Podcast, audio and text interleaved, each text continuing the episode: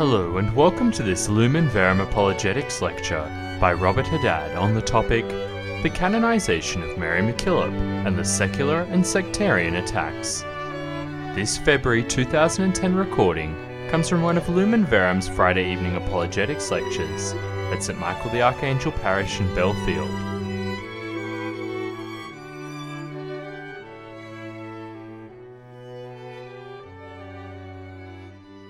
Thanks very much, Arlette.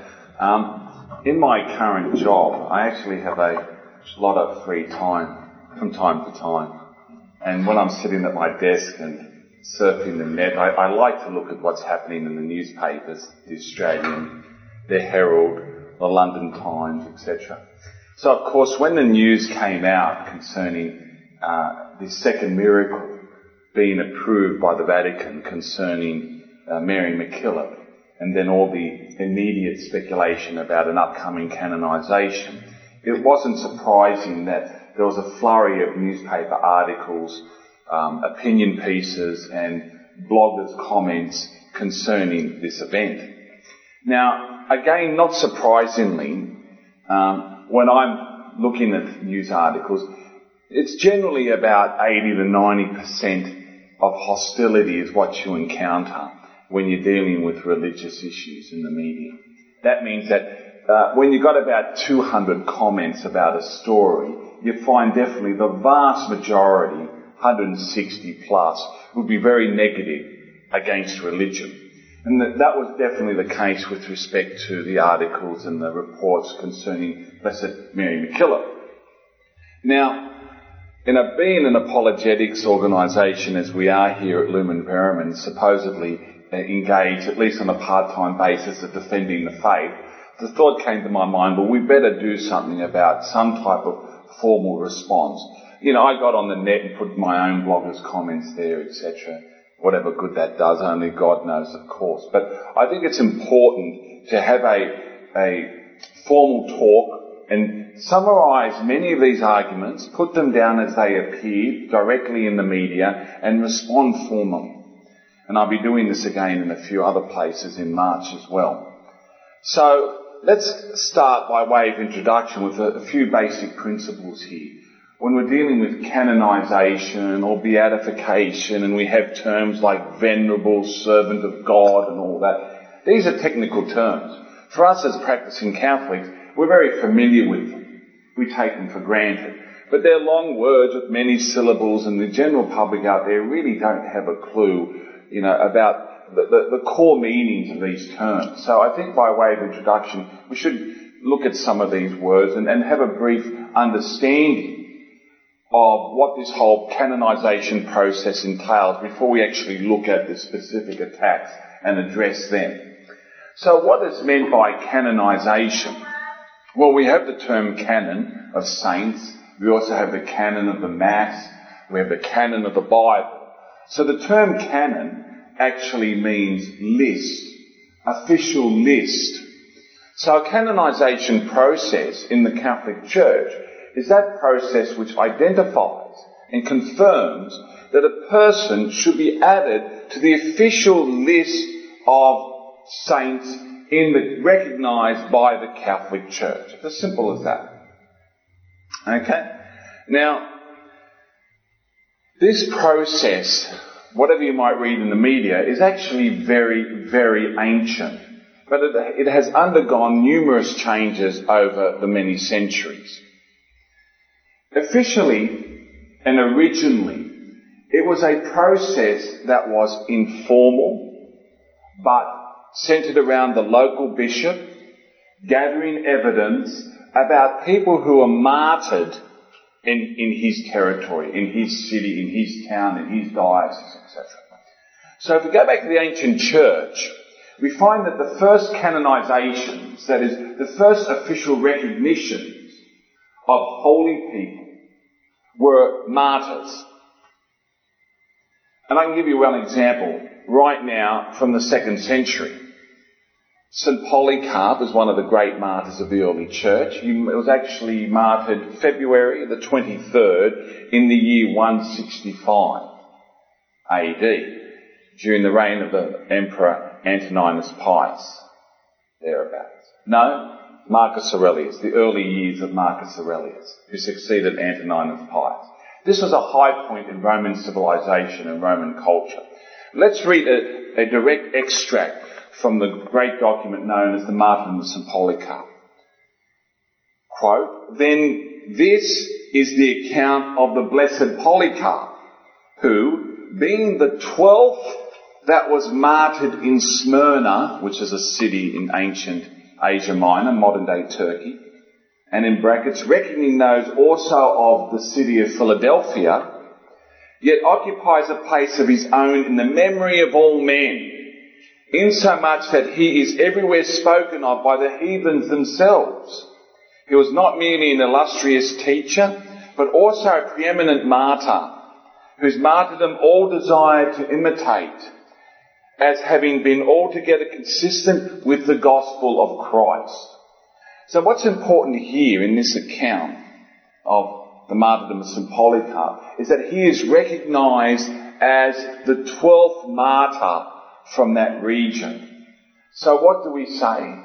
This part of the church, this local part of the ancient church, kept an official record, an official list of who were the recognized martyrs in that area. That's the canon. The canon of the saints of Smyrna. What was the process by which men or women or even children were added to that official list? Eyewitness accounts, testimonies of people who, who knew St. Polycarp, witnessed his death, witnessed the glorious example of it, and then provided that information to the local authorities. Of course, that Polycarp was the local bishop, so he was dead. So they had to. It was presented to the rest of the clergy, and by voice of the people, vox populi, it was unanimously declared or accepted that Polycarp should be numbered among the official list of martyrs. Now, do you notice here the benefits of having such a list? occupies a place of his own in the memory of all men. Now, as Christians, our exemplar is Christ. But there's nothing to prohibit us having proximate examples of sanctity and heroism. And for our own benefit, benefit, we're inspired by people we know who've lived and died for Christ or who led lives of heroic sanctity, etc. We need that. We need these proximate examples people that we know, familiar to us, close to us, who make Christ and His Spirit immediately present to us. Now, of course, this process was common throughout the church and it was open to abuse even in the early centuries. And we have, for example, in the writings of St. Cyprian of Carthage from North Africa, and some uh, Augustine of Hippo, a couple of centuries later, also from North Africa. In their writings, we have them stating how important it was for bishops to ensure that they had a rigorous, if not severe process to ensure that the faithful would venerate true saints. Because St. Augustine, for example, and St. Cyprian knew of people who were venerating individuals who were in their minds, not really worthy of the title of martyr or confessor or saint. So, for us, our purpose is now just to keep in mind at this initial stage the, early ancient process of canonizing people related originally and exclusively to martyrs, those who gave up their lives for Christ. Then there was a shift in the fourth century and the reason for that was because the official persecutions lapsed and then eventually ended completely. And so the Holy Spirit inspiring people would move people to other forms of heroism. And we had developing in rapid pace, particularly in the Middle East, in Egypt, Syria, Palestine, Lebanon, etc., the movement of hermits, then monks, and we had uh, what we call the white martyrdom. People who would sacrifice themselves for Christ without shedding their blood, but sacrifice their freedom, their right to marry, their right to private property, or would perhaps just suffer for the faith without dying, confessors as they began to become known. And so we had in the fourth century the move towards recognizing formally, canonizing these other types of heroes in the church. And the process involved uh, having their names read during the liturgy, what's called reading their names from the diptychs. The diptychs were, uh, well, here's an example. If I just turn to my left here, this is a triptych.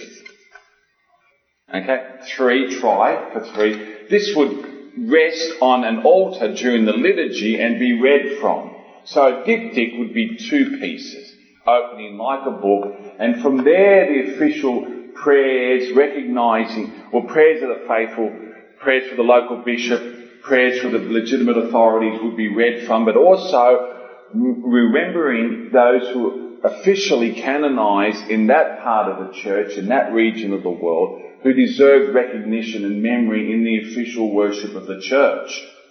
So if if you, you, knew you were canonized in a particular local church, if your names were, if your name was read from the diptych during the liturgy. Or, or in addition to that, you had a memorial that was built over your tomb and it was recognized as an official place of pilgrimage and prayer. Now, things began to change slowly over the centuries when you get certain saints who were so popular they were recognised and venerated beyond the local diocese, beyond the local town or city. And so it began to involve uh, more than one bishop's jurisdiction.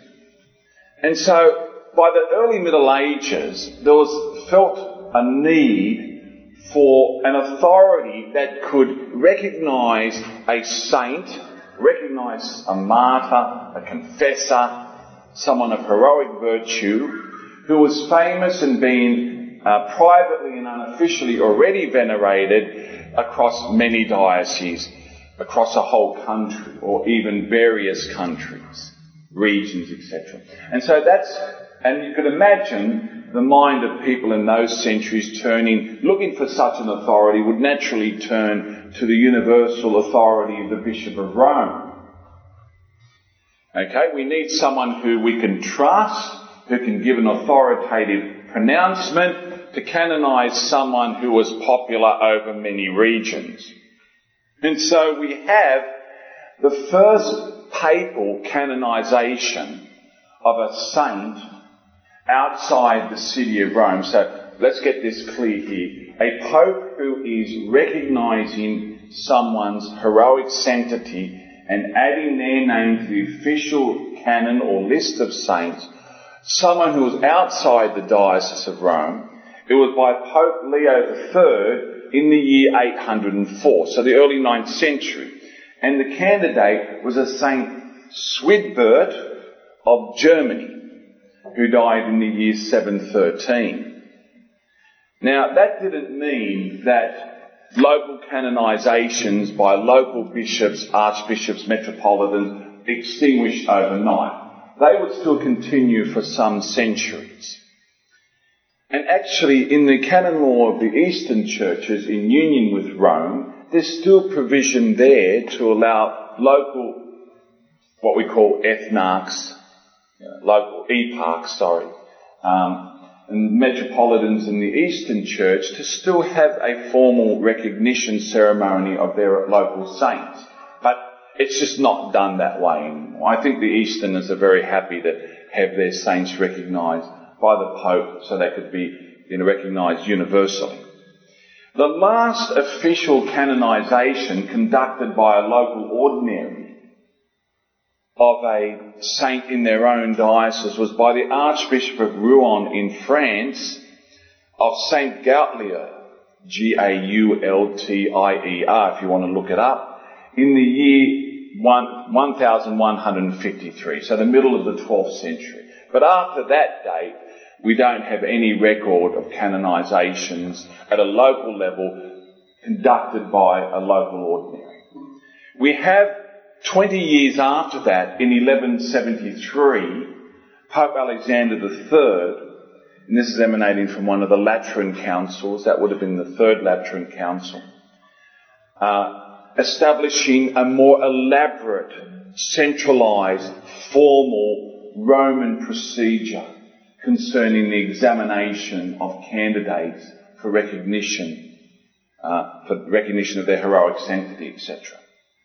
Now, I'm not going to go into any more detail about how this process developed over the next eight centuries or so. We'll jump right through to our modern time, Pope John Paul II, and 1983, when he issues new legislation with respect to the Roman process of canonization.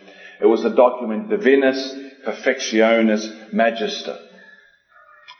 Now, you're all familiar with the following terms servant of God, venerable, blessed, and saint. So let's now briefly have a look at what's involved at each of these stages. Okay. Well, the general rule, and these are all legal rules of the church, what we call positive law of the church, ecclesiastical positive law. It's legislation that the Pope himself has brought into place to, to regulate this whole process. What, by what authority does the Pope have to make such legislation? I'm jumping the gun here a little bit because this is one of the accusations that's thrust against the Catholic Church. It's the power of the keys given by Christ to St. Peter to bind and loose. It's that general delegated authority to the Bishop of Rome or St. Peter and his successors that the Pope uses here to make and unmake the rules concerning the canonization process. So, the rule is, first of all, that the candidate for canonization must be dead for at least five years before any process can commence. Now, you might remember that we've had two exceptions to that in very recent times. Can anyone name one of them? Well, Pope John Paul II actually has been exempt from his own rule. Not by him, of course, because he's dead, but by Pope Benedict XVI has exempted uh, John Paul II. And John Paul II himself uh, issued an exemption for Mother Teresa of Calcutta. Okay? So there has to be a five year wait. And you can just, uh, let's have a, an example here. Imagine there's one famous, uh, one person of um, notoriety for their holiness in a particular diocese. So maybe it could be family, it could be friends, it could be a priest or religious or a religious order would actually clamour the local bishop to open an investigation. And so it rests with the local bishop to first gather as much information as he can concerning the candidate. Everything the candidate ever wrote, any record of what the candidate ever said, interviewing everyone who knew the candidate that's still alive, conversations that they had with them, correspondence that they had with them, anything and everything that could relate to the life of that person, that could be enormously exhausting. And some of these processes, just at this stage, could take many, many, many years. And it could also necessitate an investigation into any alleged miracles uh, during the life of the candidate or since the death of the candidate, where that candidate has been invoked by private individuals in their own personal devotions, seeking the intercession of that candidate before the throne of God for, for favours. And so any evidence relating to any miracles that are said, that are claimed to be attributable to the candidate's intercession must also be gathered at this early stage. Once the bishop believes he has gathered everything possible, then he will present the brief to the Congregation for the Causes of Saints in Rome. And at this point, the candidate has the title Servant of God. So what does that mean when you're a servant of God? Well, that's about it at the moment. Nothing more can happen uh, by way of uh, feasts, churches named after you, official prayer cards being issued, etc. etc. Not at this stage. Now, once the congregation for the causes of the saints has the brief, then they'll basically ensure, reinvestigate that they have all the information they can concerning the candidate. Maybe the bishop thought he had it all, but then other things come to light. It's the essential purpose, initial purpose of the congregation of saints to look into the life of the candidate to search for whether the candidate, now the servant of God, practiced or exhibited virtue to a heroic degree. And this is an important term here. Did the candidate practice heroic sanctity?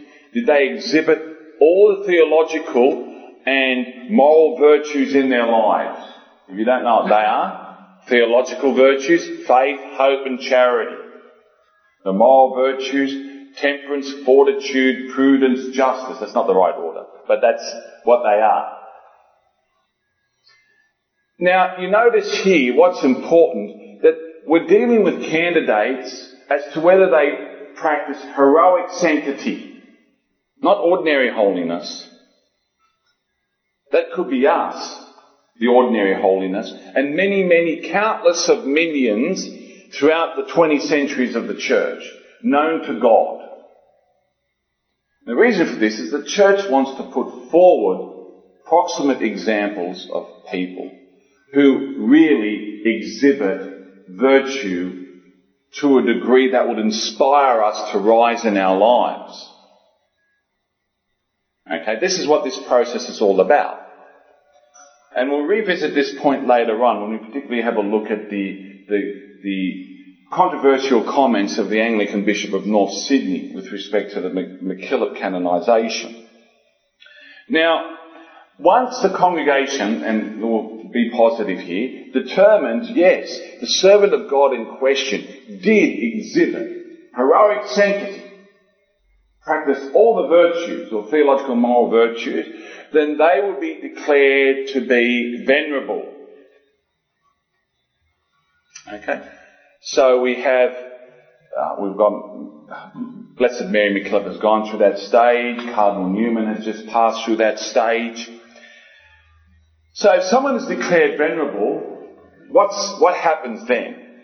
Well, they're still not entitled to a feast day in their honour. They're still not entitled to have a church named in their honour. There's no statement as to whether that candidate is in heaven or not, enjoys a beatific vision or not. No statement there. But prayer cards are permissible to be issued relating to the candidate, seeking the prayers of the candidate, or asking the faithful to pray for the candidate's eventual canonization. Alright. Now, the next step, you're probably familiar with, is the step of blessed. Many years have passed on now, and the venerable candidate, people want him to, you know, move, or him or her to move to the next step. What essentially must the church ask for now is a miracle. Okay, and this is what's very controversial in the media at the moment with regards to uh, Blessed Mary MacKillop. The church won't move to declare the venerable to be blessed unless we have a miracle that is attributable to the Venerable's intercession.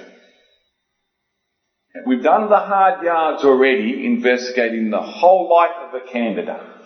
Everything they were known to have said and done and written, that we know that they practice heroic virtue. And really, the bottom line, just to backtrack a little bit, the bottom line, a person is a saint for that reason, practicing heroic virtue, practicing the theological moral virtues in their lives.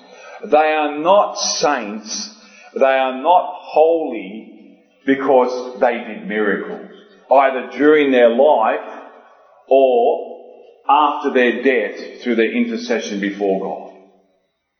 The power to perform miracles is a grace, a charism given by God to an individual as a free gift for them to use to sanctify others. It doesn't necessarily mean that the possessor of the charismatic gift of miracles themselves is necessarily holy. Okay? And no one is regarded as holy because they did miracles. Now, so what's the role of miracles here? We'll come to that very soon. Now, when we talk about miracle, what do we mean here? What are some of the basic requirements? Now, it's normally now, more commonly now, when we talk about miracles, when we're searching for miracles through the intercession of this venerable candidate, well, normally, it's now normally restricted in practice to miraculous cures. It doesn't have to be in principle, but it normally is. They're the easiest to establish. So, what are the basic prerequisites before the church will recognize a miracle to enable someone to be moved from the venerable to the blessed and again from the blessed to the sainthood? Well, the person who's claiming to have received the favour through the intercession of the candidate must have been one, sick, two, there was no known cure for the ailment in question. Three, prayers were directed to the venerable and to no other saint or candidate. I could be praying to God and Christ and the Holy Spirit, the Father, the Son. That's all fine. That's okay. But at the time when I was seeking the divine favour, I was only invoking one person, one human person, the venerable, and no other saint, canonized, blessed, or anyone else. Because it has to be absolutely clear cut in the mind of the church that the favour that was obtained from God was obtained through the intercession of the venerable only in question. You have a question? Yeah. Well, that, um, it's rather topical at the moment with. Many of us are praying to Mary MacKillop for a miracle at the moment. It's very tempting when everyone's saying the rosary. That's right. To include this. Well, I, I've been told that you can't even be praying the Hail Mary at this particular time. Okay? When, at the moment when the miracle occurred, let's be confident about this point for certainty. At the time that the miracle was received, or the favour was received, the person was only invoking that venerable. No, no one else at the time. At that moment. Okay? They could have been praying the rosary the day before, that's fine. Right? But at the time the alleged miracle occurred, with that intention. Hmm. I'm not sure exactly how far away other prayers to other saints have to be, but one thing I do know is that only the venerable at that time when the miracle was received or the favour was granted was being invoked. Alright? The next point, of course, is that the patient who was sick, who was invoking the venerable, was cured. That the cure was spontaneous, meaning there was no other external element at all responsible or possibly responsible for this cure. Then it has to be instantaneous. The cure has to happen, boom, at the blink of an eye, so to speak. Not a prolonged regression, for example.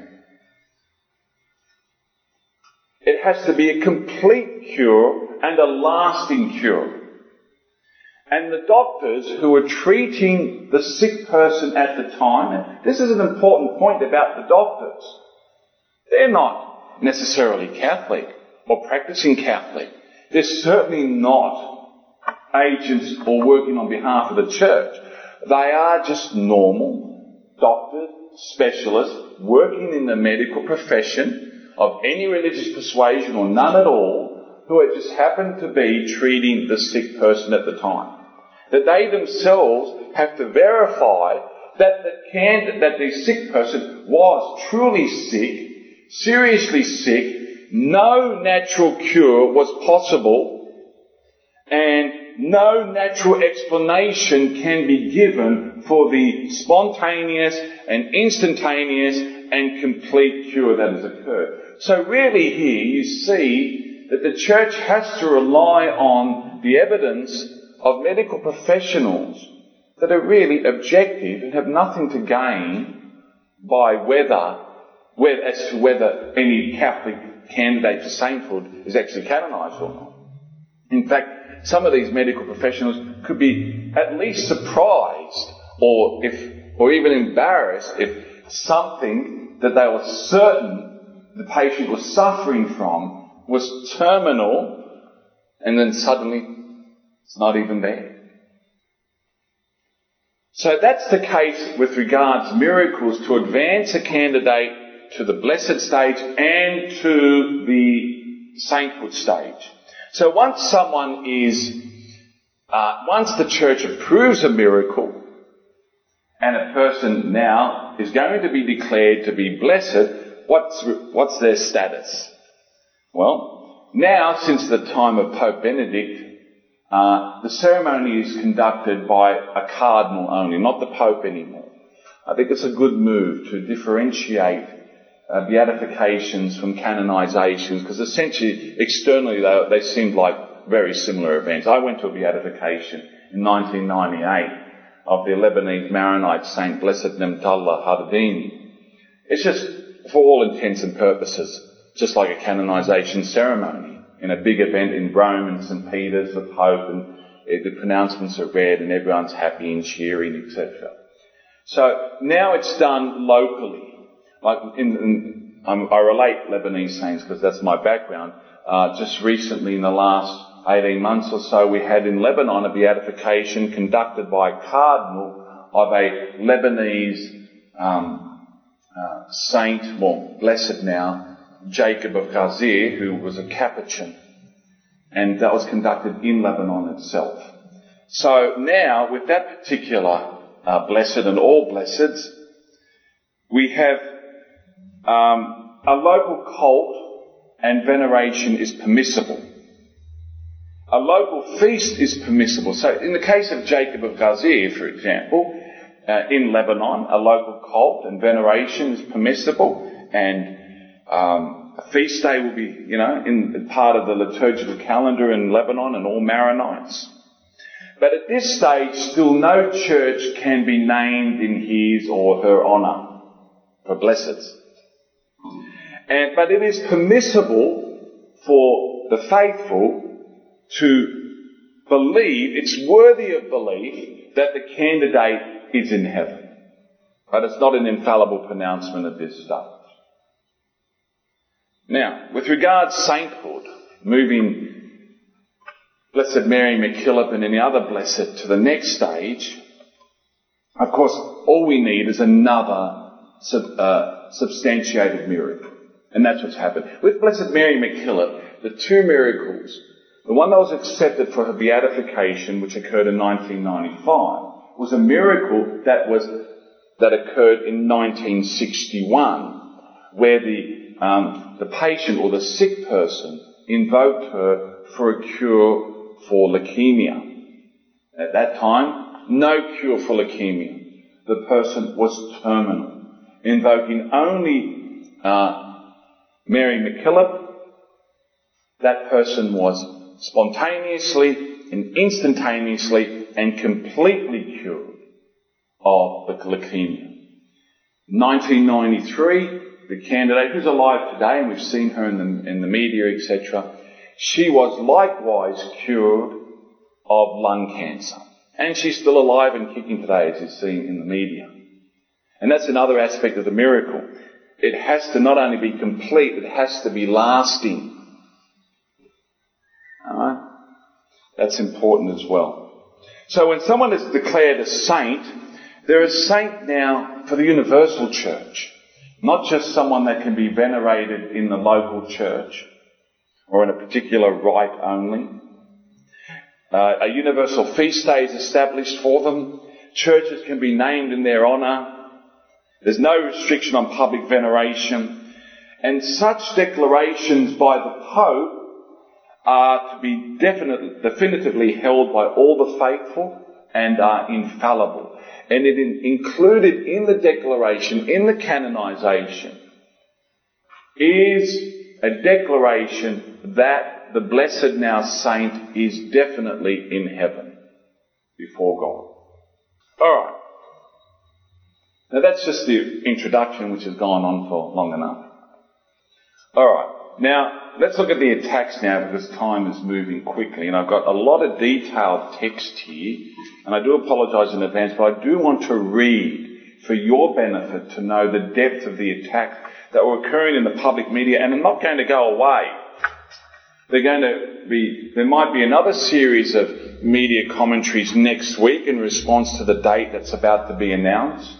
And definitely, if the canonization ceremony is going to be in September, October, we're going to get a whole flurry of attacks again. First one is from Peter Fitzsimons from the Sydney Morning Herald, December 17, 2009.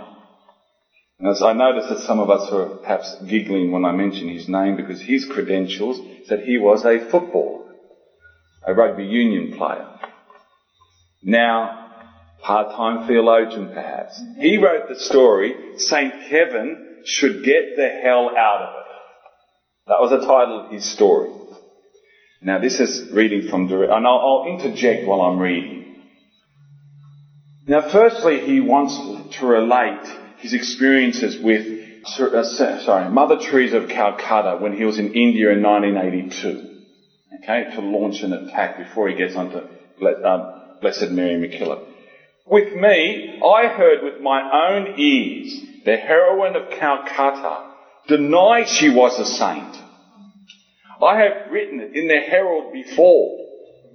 And yet somehow I have never been invited by the Catholic Church to testify in her beatification process as part of her journey to sainthood. And of course, Mother Teresa was right. She wasn't a saint. She was an extraordinary woman who accomplished amazing things and was a powerful force for good. But was her spirit possessed of godlike powers to heal the terminally ill where medical science had failed? Did that spirit really pull off two miracles? Catholicism's new cut rate requirement for sainthood after bringing it down from three and that was John Paul II who did that when he brought in the new legislation in 1983. It used to be one for beatification, two for canonization. And the Pope has that power, as I mentioned earlier, the power of the keys. Now, Peter continues, of course it wasn't. And of course it didn't. Here is a news flash. Individuals, even really worthy religious ones, are not capable of curing terminally ill patients by using their godlike powers. Now let's interject here. The theologian Peter Fitzsimons, uh, I don't know where he gets his uh, theology from, but uh, for us, I can see some of us are giggling and laughing. It's because we know that humans inherently don't have the power to perform miracles. It is, as I stated earlier, a charism. It's a gift from God, a gift of the Holy Spirit that's given to particular individuals. I mean, what do we make of miracles in the Old Testament? Moses, Elijah. In the New Testament, St. Peter, St. Paul. Even the handkerchiefs and aprons of St. Paul performed miracles. Even the shadow of St. Peter, we read in Acts 5. Acts 19 for St. Paul, Acts 5 for St. Peter. They performed miracles that healed cripples. Now we know that's not an inherent power in those men. It's a charism from God. God is the first cause, the principal cause of all miracles. We as humans, whether St. Peter, St. Paul, Blessed Mary MacKillop, any other saint in history, is merely a secondary instrument in the process. Now, Peter goes on to say, this is even less likely after that individual has died. It is a nonsense and a transparent one. Well, why is it even more so if the person has died? Common to all these critics you'll hear tonight is a fundamental misunderstanding of this, or non-understanding of the status of a deceased person. They look at the dead as we would look at Rookwood Cemetery. The dead are just dust and bones in a box buried six foot under in dirt at Rookwood. As crooked as Rookwood. That's how they view the dead.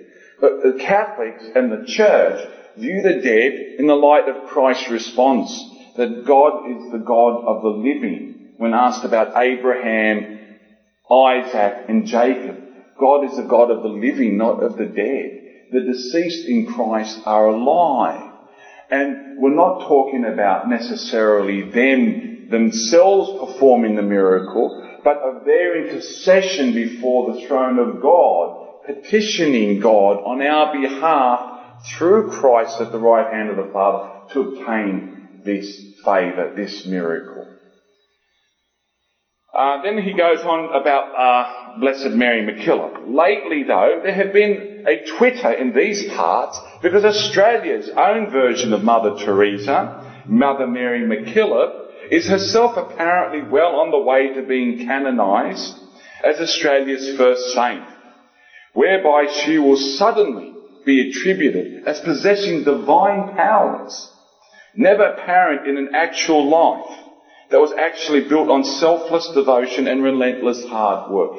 The, the announcement by Rome and the canonization of Blessed Mary MacKillop is not going to be at all saying that suddenly Mary MacKillop has divine powers. All it says is that she's a saint because of her life of heroic virtue. And God has confirmed through miracles that he has performed through her intercession. That's all it's about. And Peter goes on to say, it would be all laughable if only we were allowed to laugh out loud at religious absurdity. But unfortunately, the laugh is on Peter Fitzsimon for his fundamental and total misunderstanding of the whole Catholic process of canonization and what it means and what it is saying about Mary MacKillop. We can't, because once you start, it's very hard to stop. And people get very upset. They are allowed to say, we atheists will and deserve to burn in hell for all, all eternity because of our beliefs. And yet somehow we are not allowed to say that their beliefs are, say, a tad on the embarrassingly medieval side of things. Well actually, there's no one stopping them saying or hurling their insults. And we, we, here's the evidence. He's doing it. But this, my last point about what Peter Fitzsimon says, is the term medieval. That reappears in almost all the articles. To just dismiss this whole canonization process and the Catholic Church with it is just to label it as medieval. And that goes back to a relic of the Protestant Reformation. With every revolution that happens, you have to disparage completely what was before you and blacken its history. And for the, the, the, the Reformation movement as a whole, and particularly in England, had to mock and belittle the medieval period, the medieval centuries. Why? Because they are essentially Catholic. And this, I don't know what Fitzsimon's religious background is or was. He's atheist now by the look of it but he's probably inherited some cultural baggage whereby the medieval this is the Dark Ages. And we don't want to head back to those periods, of, that period of ignorance. Then we move on to another commentator in the Herald, Peter Cochrane, January 14, 2010, in an article entitled Act of God Requires Giant Leap of Faith he goes on to say, there could be no scientific proof that a dead person, Mary MacKillop, again, you notice the emphasis on a dead person. This is to tell us that you know, their, their image of dead is, as I said before, just in the tomb. has the power of intercession with God and further has persuaded God to do something. So just to repeat that, he's saying there's no scientific proof that any dead person has an intercessory power with God. But is this the realm of science or is the realm of faith? But the proof is, lies in the spontaneous and instantaneous and total, complete, miraculous cure or cure of someone with a terminal illness that has no natural explanation. And who is saying it has no natural explanation? The church? No. The church making that declaration based on the evidence of the doctors and the specialists who have already come to that conclusion. So, let's work from that point. Let's, we have we, we believe in the intercessory power of saints in heaven by virtue of faith and what evidence we can gather from scripture.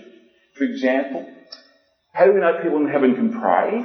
Go to Revelation chapter 6 where we find the martyrs under the altar praying to God, beseeching God to take vengeance on those who wrought their martyrdom. How do we know that the dead are alive? Well, the parable of Dives and Lazarus given to us by Christ has Lazarus being taken by the angels to a place of happiness.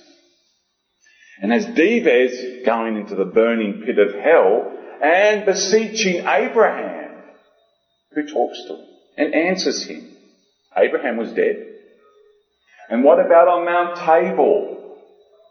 When Christ appears with Moses and Elijah. Moses was dead. Moses had been dead for 13 centuries nearly. Here's Christ talking. And what about in Luke 15 when we're told that the angels rejoice over one sinner that repents? Well, where do these living spirits who have died but continue on in spirit alive, where do they, they go to the same heaven?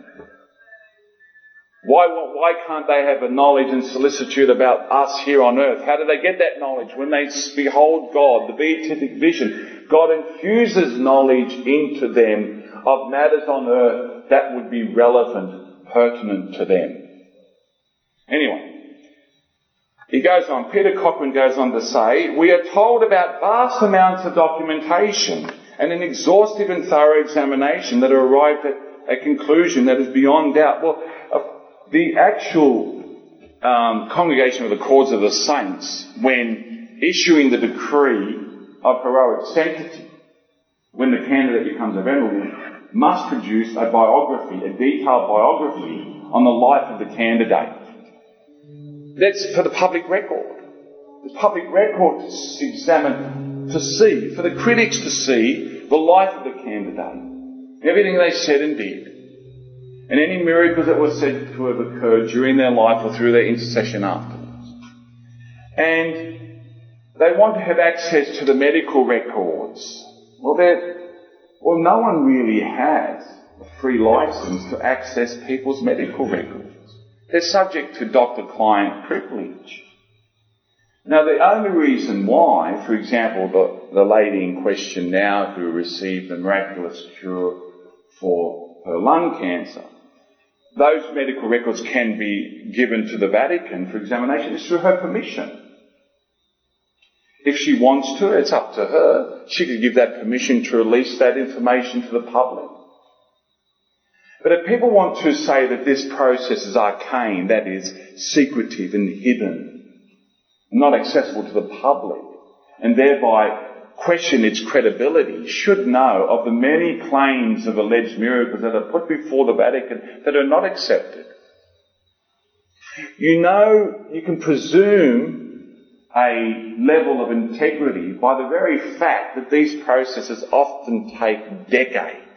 And in Mary MacKillop's case, nearly 85 years.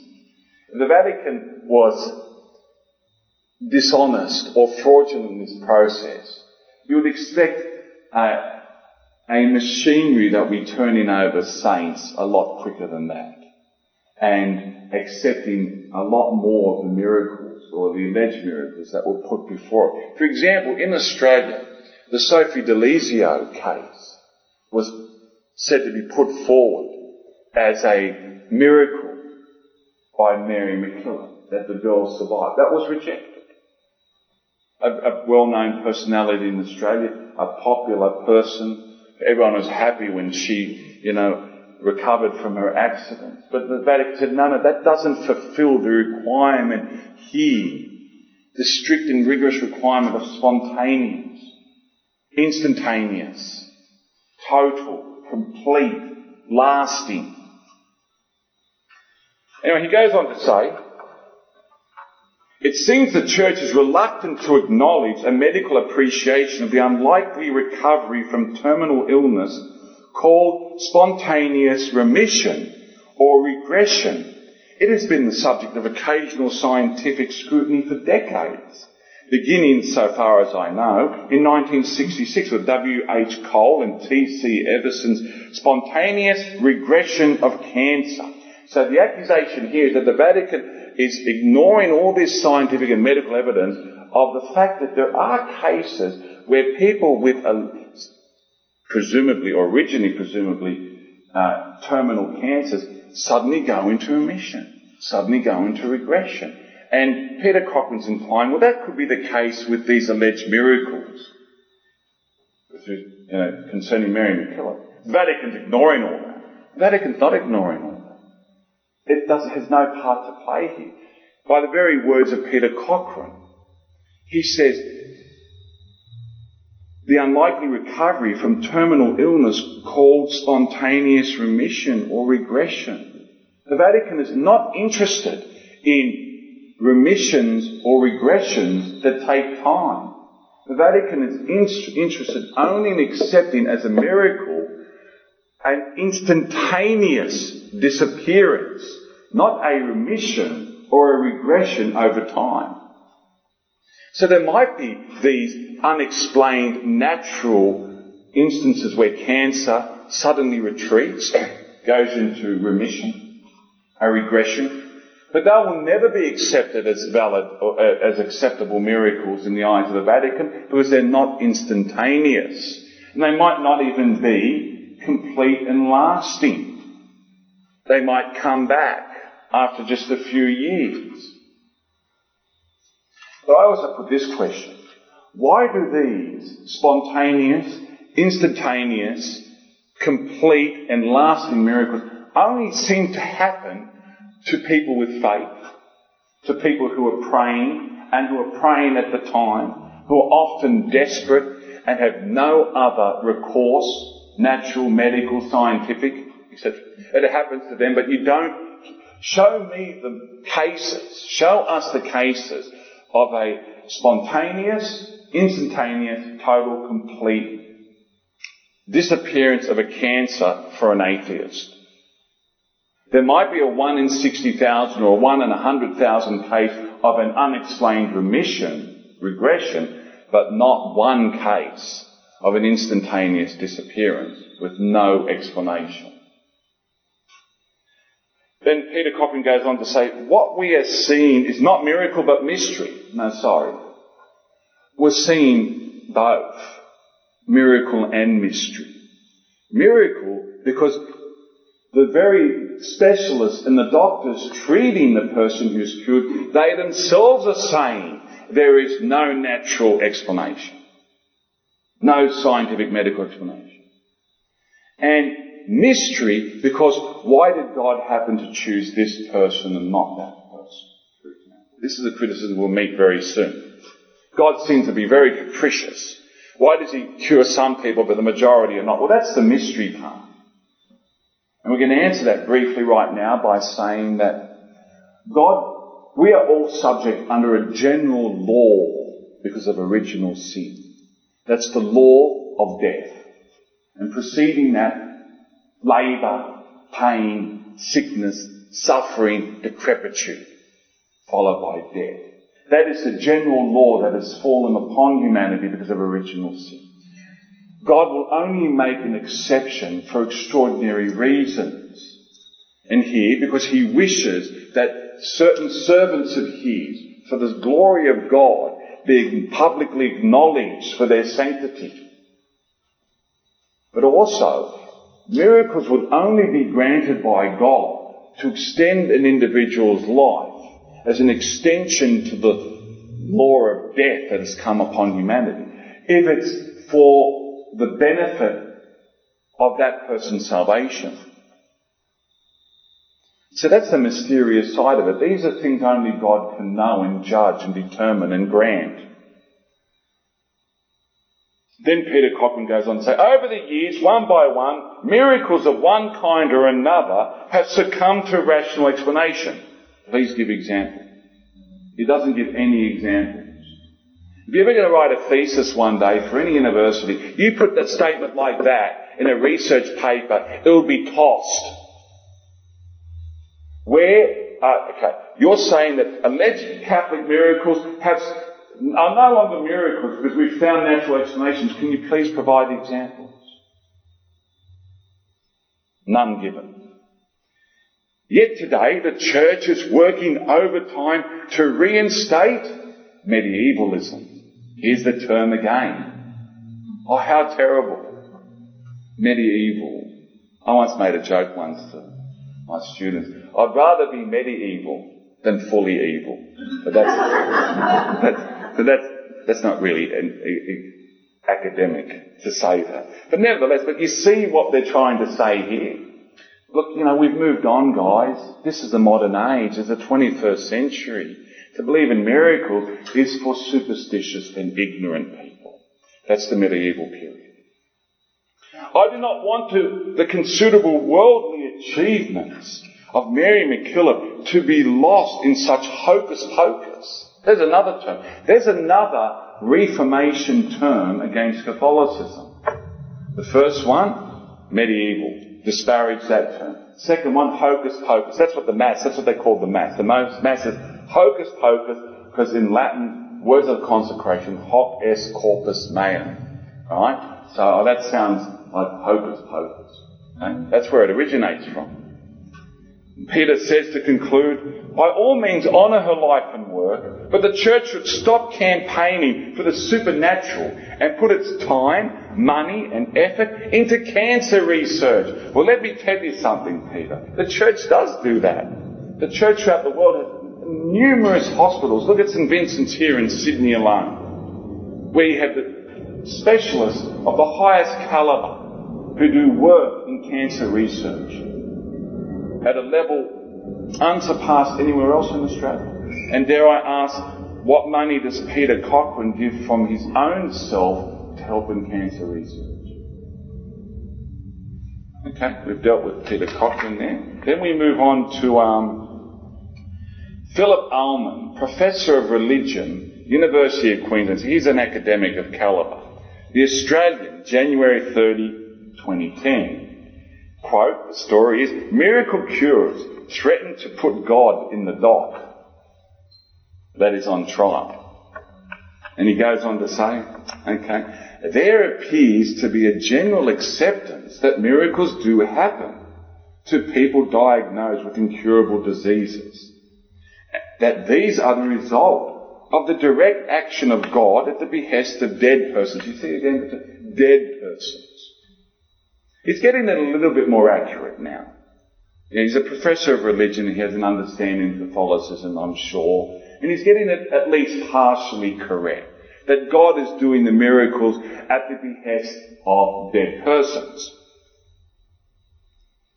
Who, as a result of goodness in their lives on earth, apparently have a lot of influence in heavenly places over what happens down here. Well, he's getting a little bit mocking there, but it's the spirit of what we read in the, in, near the end of the epistle of St. James in the scripture, in the, in the New Testament. Where basically it's clear there that God does hear the prayers of holy people. And he gives the example of the prophet Elijah. Now, what, is, what does he say now? Hold on to your hats. It's as if we've taken off our modern thinking caps and gone all medieval. Number three again. You see? When we're thinking, we're modern. And when we're not thinking, we're medieval. And people who believe in miracles and cures are not thinking. They're medieval. Goes on to say, the problem of the God of the gaps it is always a theologically risky procedure to plug God in as an explanation where science fails. This is for the simple reason that if a scientific explanation were to come about tomorrow, the miracle would then be shown not to have occurred. Now, he's echoing what we just heard with Peter Cochrane. But the Catholic Church has never taught a God of the gaps, meaning for things we don't understand, we attribute the explanation to God. The Church is not against science despite the popular calumnies that are out there. The Church welcomes the discovery of all these wonderful laws in biology, physics, chemistry, and all the sciences, which we're still discovering as we speak. And doesn't conclude that therefore God has been pushed away further and further out of the picture, but concludes that God is still there, not as the God of the gaps, but the God of first cause, the God who is the author of all these laws that are operating in the universe we live in. And again, I challenge Philip Almond in the same way as Peter Cochrane. Give us examples where a scientific explanation has come to light today that has disproven a miracle of the past. He makes a statement again, like Peter Cochrane, but again gives no example of such a case.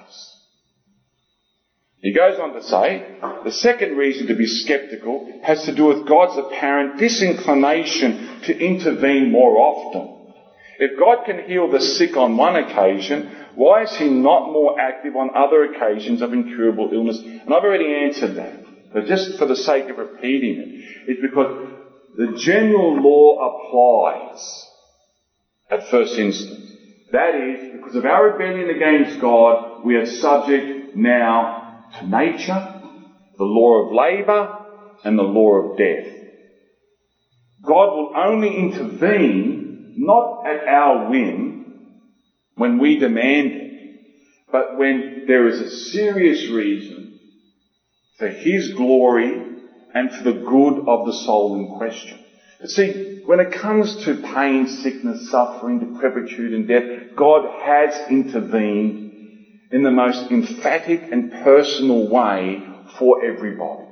And that's through Jesus Christ, His incarnation, His life, death and resurrection and ascension into heaven. The full fruits of that have yet to be applied. The most important immediate fruit is that we are made back into friendship with God through sanctifying grace. But God doesn't see death as the worst of evils. He sees sin as the worst of evils. And He's already provided a solution for everyone through Christ and His church. The other evils due to sin, death for example, will be conquered at the end of the world with the general resurrection of the dead. And then everyone will be cured of every illness, of every sickness, of every pain, of every suffering, of every decrepitude humanity has ever suffered will be conquered. We can't see it now. That is the promise that awaits us. We have Christ as the first fruits of that. His blessed mother as the second fruit of that. And at the end of the world, all of that. All of us. All the just will gain the fruits of that. But again, that does take faith, I admit. But it doesn't mean the following.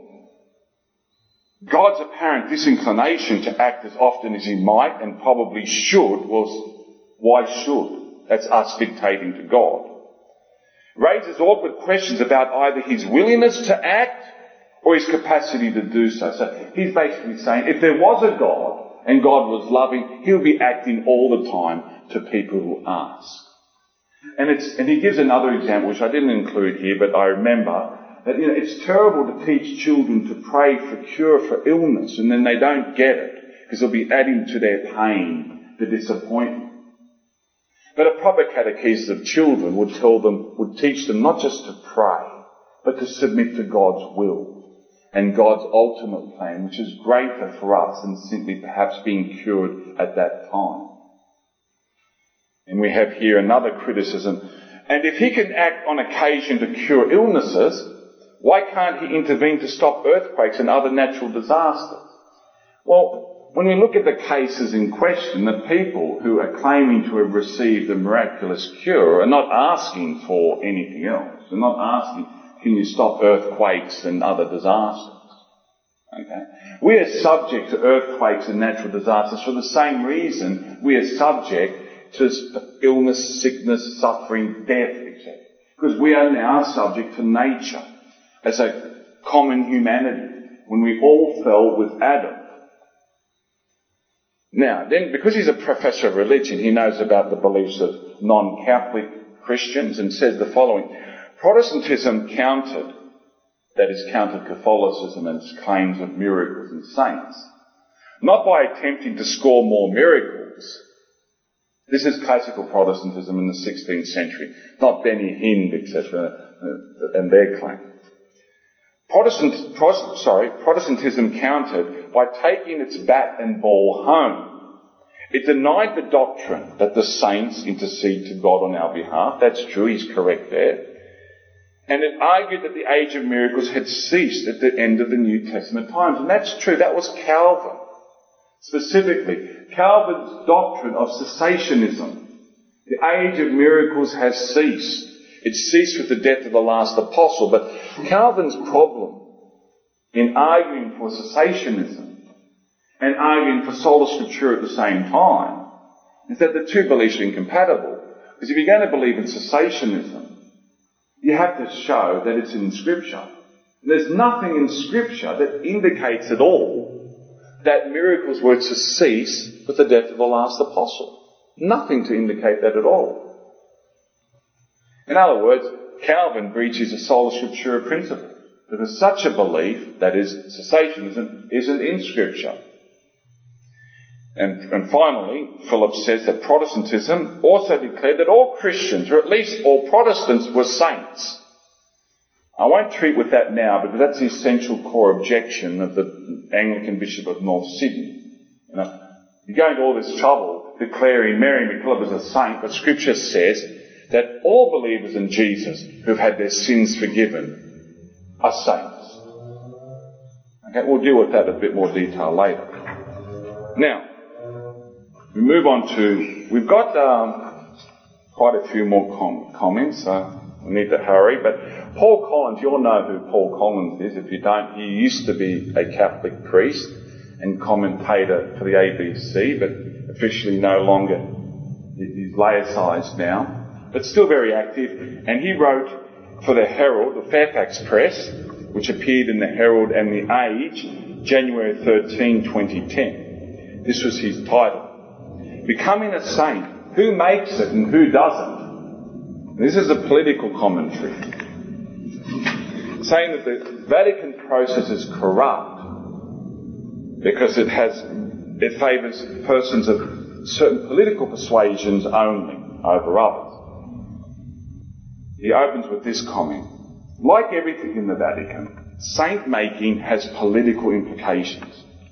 You don't become a saint just because you're holy or died a martyr's death. Well, not a, that's not a fair comment. Essentially, you are a saint because you're holy or died a martyr's saint. But Paul Collins is saying here, uh, that can, you'll never though be officially recognised if you've got certain political persuasions in addition to that.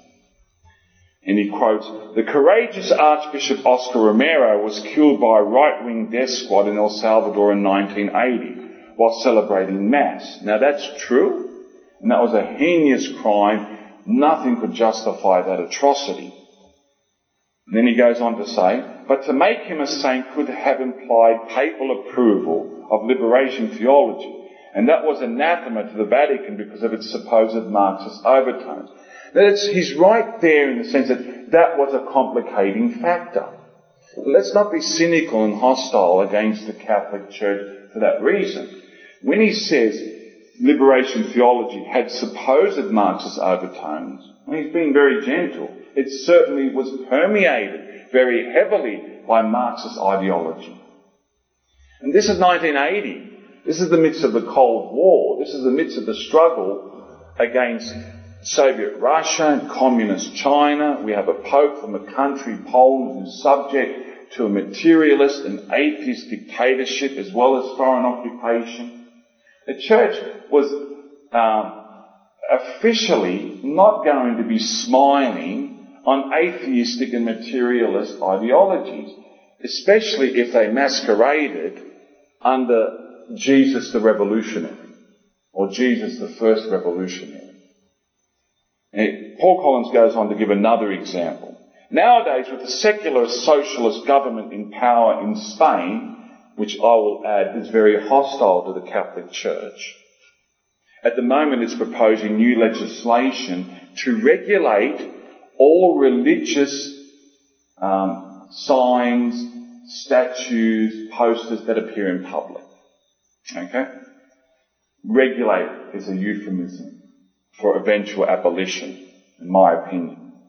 Anyway, it goes on to say, here, nowadays with the secular socialist government in power in Spain and church-state relations strained, be able 498 priests and nuns killed during the Spanish Civil War by socialist republicans clearly has political implications.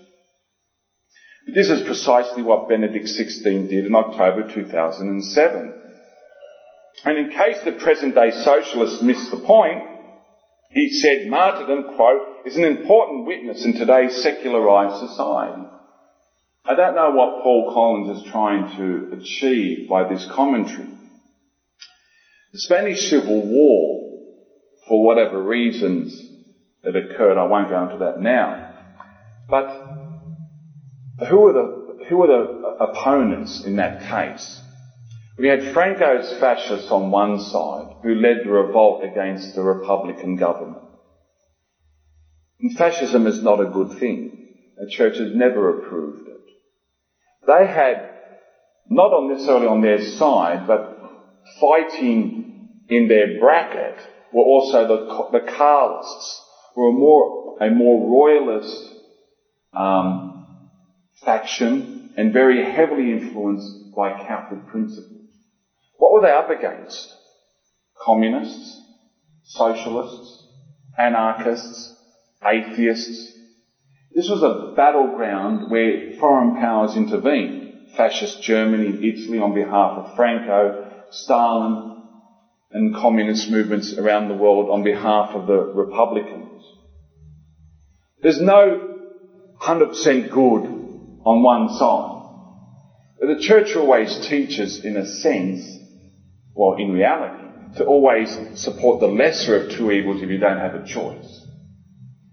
And I make this as a personal comment and not on behalf of the church. For all the faults of Franco, he and the slash Carlos were at that time the lesser of the two evils. And that's admitting that Franco and his movement had evils. But the, if the communists were to prevail in Spain at that time, it would have been a total disaster for the church and Christians, repeating what was happening in Soviet Russia with the repression of the churches and millions of people of faith being murdered there. And uh, anyway, I'll just leave that at that. But Paul Collins goes on to say lay people, especially married laity, are under, underrepresented as saints. Now that's true. Historically, that's the case. But the, what the explanation he gives for that is not correct. He says the implication is that sexual satisfaction is incompatible with sanctity. Actually, that's not the implication at all. And especially not during the time of John Paul II. Is Paul Collins aware of theology of the body and the way that that wonderful teaching portrays in a positive sense the beauty and the magnificence of, of married life human sexuality in the context of marriage, etc. Your, and Paul says, your best chance as a layperson is to get martyred. Now there's cynicism and mockery there. But the reality is, of course you've got a preponderance of religious and priests because they've got religious orders who have resources and time and personnel to back up this whole process. Lay people don't necessarily have that support. So there's some truth in what he's saying, but the reasons he gives are false by implying that the church looks down on human sexuality. Now this is, I'll tops it off for Paul Collins. Part of John Paul's streamlining was to reduce the need for miracles. Now only two are needed, one for beatification, one for canonization.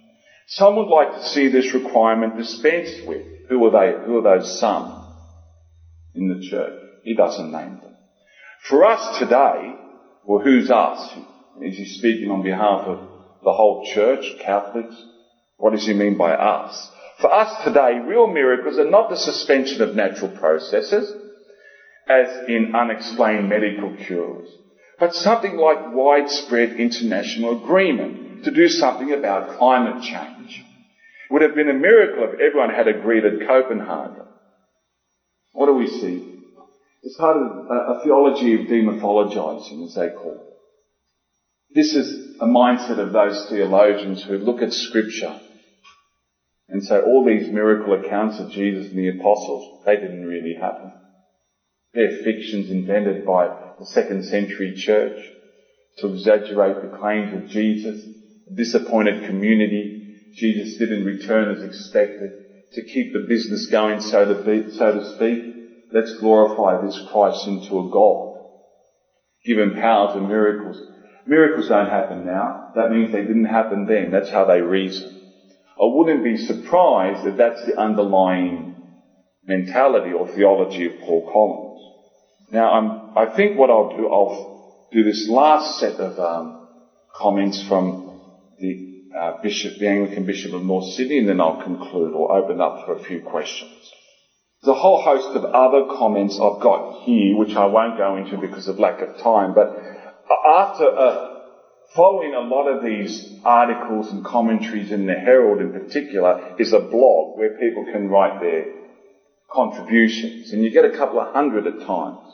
Again, it's around 80 to 90% hostile to Catholicism for various reasons. I've got three here. Uh, I don't know if I've got time to go into them, but they're very caustic, very hostile. But we'll look at Bishop Glenn Davies first, and he wrote in the Australian uh, and it was reported verbatim in Cath News website, December 24, 2009. And Bishop Glenn Davies says, MacKillop no more saintly than others. And this is what he has to say. No one wishes to belittle Mary MacKillop's achievements in Australia. The founding of a religious order and her work among the poor with the establishment of an orphanage a woman's refuge, and a home for older women. Bishop Davies said an article, in an article published on the Sydney Anglican Diocese website, the Australian Report. So this has the official permission of the Anglican Diocese, these comments. He goes on to say, but to award such a person with sainthood for these achievements and two alleged miracles is to misunderstand what the Bible describes as the qualifications of a saint. Put simply, anyone whose sins have been forgiven by God through faith in Jesus Christ is a saint. Now let's look at what he's saying. This is going back to classical 16th century controversy over justification. How are we justified? The Anglican thesis, this is Sydney Anglican thesis, which is evangelical, fundamentalist, Calvinist. Justification is through faith alone in Jesus Christ. Accepting him as your personal Lord and Saviour. Faith alone. What Bishop Davies is saying is that the Catholic view of justification is a works-based justification. He's saying, okay, you're canonizing Mary MacKillop because of her wonderful works and miracles. You're saying she's a saint because of her works. That's not what the Bible says. The Bible says we're, we're saints and everyone who believes in Jesus and accepts Him is a saint. Very simplistic, but there's the divide. Faith-based justification versus works-based justification. Catholic Church is against the Bible by believing in works-based justification. This is another talk in itself. But that's not what the Catholic Church is saying here. Works are totally useless without faith. This is Catholic teaching. What comes first is faith. What must grow from that for a person who lives in faith, especially as an adult, over years, is hope and love. St. Paul doesn't say at the end of chapter 13 in 1 Corinthians, and the greatest of these is faith. He says, there's faith, hope and love, and the greatest of these is love. And in Galatians 5 6, he says, what counts is a faith that works in love. What Mary MacKillop is doing is just that. A faith that worked in love. A faith that lived in hope and produced fruits out of love of God. Mary MacKillop wasn't going around piling up works believing I need to get this amount of work done in order to get to heaven. Mary MacKillop was doing what she was doing out of love of God above all things and neighbour as ourselves. She was obeying the commandments. Three commandments about love of God, seven commandments concerning love of neighbour. And Jesus said, if you wish to enter into life, keep the commandments. It's Matthew 19, 17. What does St. Paul say, 2 Corinthians 5.10? We die and we come before the judgment seat of Christ, where we'll be judged for what we have done in the body, good or bad. Look at Matthew 25. The judgment, the last judgment. Those, the goats on the left, those, the sheep on the right. Why did the sheep on the right enter into the kingdom of the Heavenly Father? Because of the good works they did, but not works done in isolation, but works done in faith. All our works are God's works. They're done in response to His promptings, His prevenient grace. We just have to respond and respond generously. And Mary MacKillop responded to the grace to a heroic degree. She exhibited the theological virtues of faith, hope and charity and the moral virtue to a heroic degree. Bishop Davies looks at the scripture and, and correctly sees that Christians are called saints. And yes, those who are in a state of grace, in friendship with God, are saints. That could include us here tonight. Even me, perhaps. Okay? Now, but this is, that's the common definition of saint with a small s. But listen to what the scripture says in Matthew 13:23. The parable of the sower of the seed. What happens to the good seed? Sorry, what happens to the seed that falls into the good soil? What does it produce? Who can remember? Tell me. Hundred. What else? Sixty and thirty. I'll read it to you. But as for what was sown on good soil, this is the one who hears the word and understands it, who indeed bears fruit and yields. In one case a hundredfold, in another sixty, and another thirty. Now, Christ is saying here, these are all good people. They've all heard the word, they've kept it, and they've acted on it. But not all the same. Now we know what happens to other seed that falls along the path, that gets burnt by the, by the heat of the sun, that falls among the thorns. They're the reprobate, sadly. But the good are 160, 30. Now you notice something about the good. They're not all the same. In Calvinist theology, all the good are the same. Because our works are worthless. They are unmeritorious. All you receive is an external declaration that you are justified, and that de- declaration is the same for everybody. So there's no degrees of sainthood or sanctity in classical Calvinist theology. There might be degrees of sanctification, but not justification. But in here, what we see in Matthew 13:23 is we see people respond to different degrees, different levels of generosity to God's grace. And yes, the 30 is a saint, and the 60 is a saint, but with the small s. The 100 is the saint with the capital S. The, the Catholic Church's formal public process of canonization concerns listing the hundreds. It's the hundreds who practice sanctity to a heroic degree. Then Bishop Davies goes on to say the second problem with the canonization process was that it drew on human analysis of the so-called miracle. Well, what about the miracles mentioned in the Bible? Those people who saw Jesus do miracles, or St. Peter and St. Paul do miracles, they were engaged in human analysis either.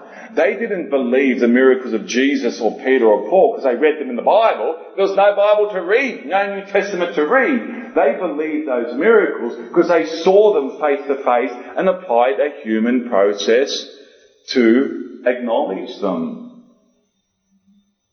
Now, in Jewish literature that opposes Jesus, for example, the uh, Babylonian Talmud, there's no denial that Jesus did wonders, only that he practiced magic. He was called in Greek magos. Magos, la flanos, in Greek meant magician and deceiver of the people. So, they were, so the enemies of Jesus of Nazareth saw that he did wonders and they engage in a human process to analyze and come to the conclusion it's of the devil, it's of Beelzebub. He is doing, he is practicing magic that he obtained while in Egypt, and he's deceiving the people. That's a human process. But there was other people engaged in a human process who said, I believe, Lord, help my unbelief. Who saw and believed both Jesus, Peter, and Paul. So this idea that, you know, the Vatican process is a human process the red herring. In fact, it's a church's process based on the most rigorous medical and scientific standards in the world. And it's a critical, critical process which will, which will and has denied many claims of miracles. Then he goes on to say, who can prove that the reported miracles were actually the work of Mary MacKillop, says Bishop Davies. Well, because the people in question particularly the latest one, who's still alive, is saying, well, I was only invoking Mary MacKillop. He says, did the persons healed pray only to Mary, or did they also pray to God? Now here his theology and thinking is befuddled. It's his, he's saying maybe the woman in question prayed both to Mary MacKillop and God. Well, okay. Be consistent, because to do that is still a sin in your theology it's still a form of polytheism. You're praying to God and a dead saint. Why would God, even in that case, grant a miracle to a woman who's also praying to another dead saint? If he was to be consistent in his theology and apply his theology consistently, then even the woman praying to God and Mary MacKillop should not have received the miracle. And then he goes on to say, to conclude, even if they prayed to Mary MacKillop, what evidence is there that it was Mary MacKillop's intercession that healed them? He's repeating himself. And befuddled thinking. The evidence is clear in the examination. She is the candidate to receive the miracle was specifically invoking Mary MacKillop and no other person. And to just correct the theology, to make it absolutely clear once and for all, it is not Mary MacKillop, it is not St. Peter, it's not St. Paul who is doing the miracle as first call. All miracles, every miracle is performed wholly and solely by God as first cause. God, though, uses St. Peter, St. Paul, Elijah, Moses, Mary MacKillop, Blessed Peter Amar, whoever it may be, as an instrument to perform the miracles.